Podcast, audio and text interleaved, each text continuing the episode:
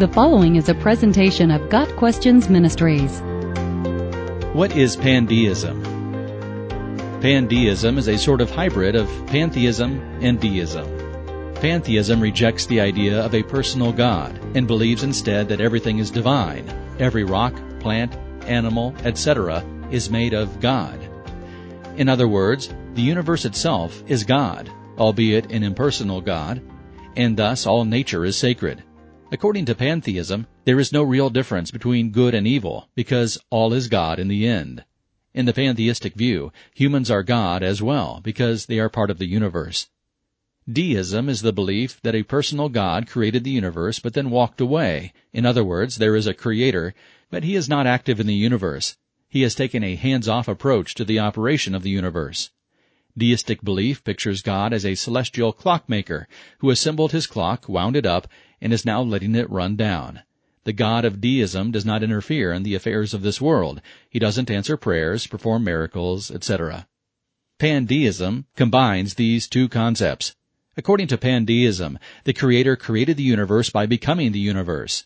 The Creator, universe, no longer exists as an individual personal being, independent of the cosmos.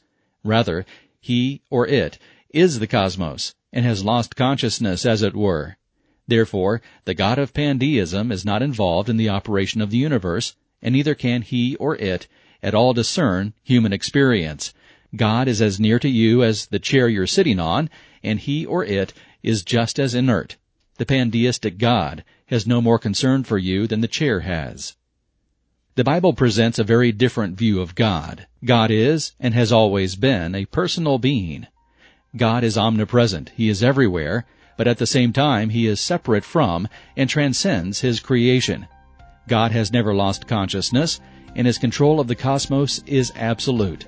God's care for and involvement in his creation is most evident in the ministry of Jesus Christ, the Son of God who became flesh and made his dwelling among us.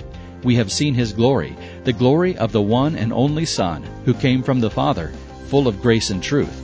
John 1 verse 14. Got Questions Ministry seeks to glorify the Lord Jesus Christ by providing biblical answers to today's questions. Online at GotQuestions.org.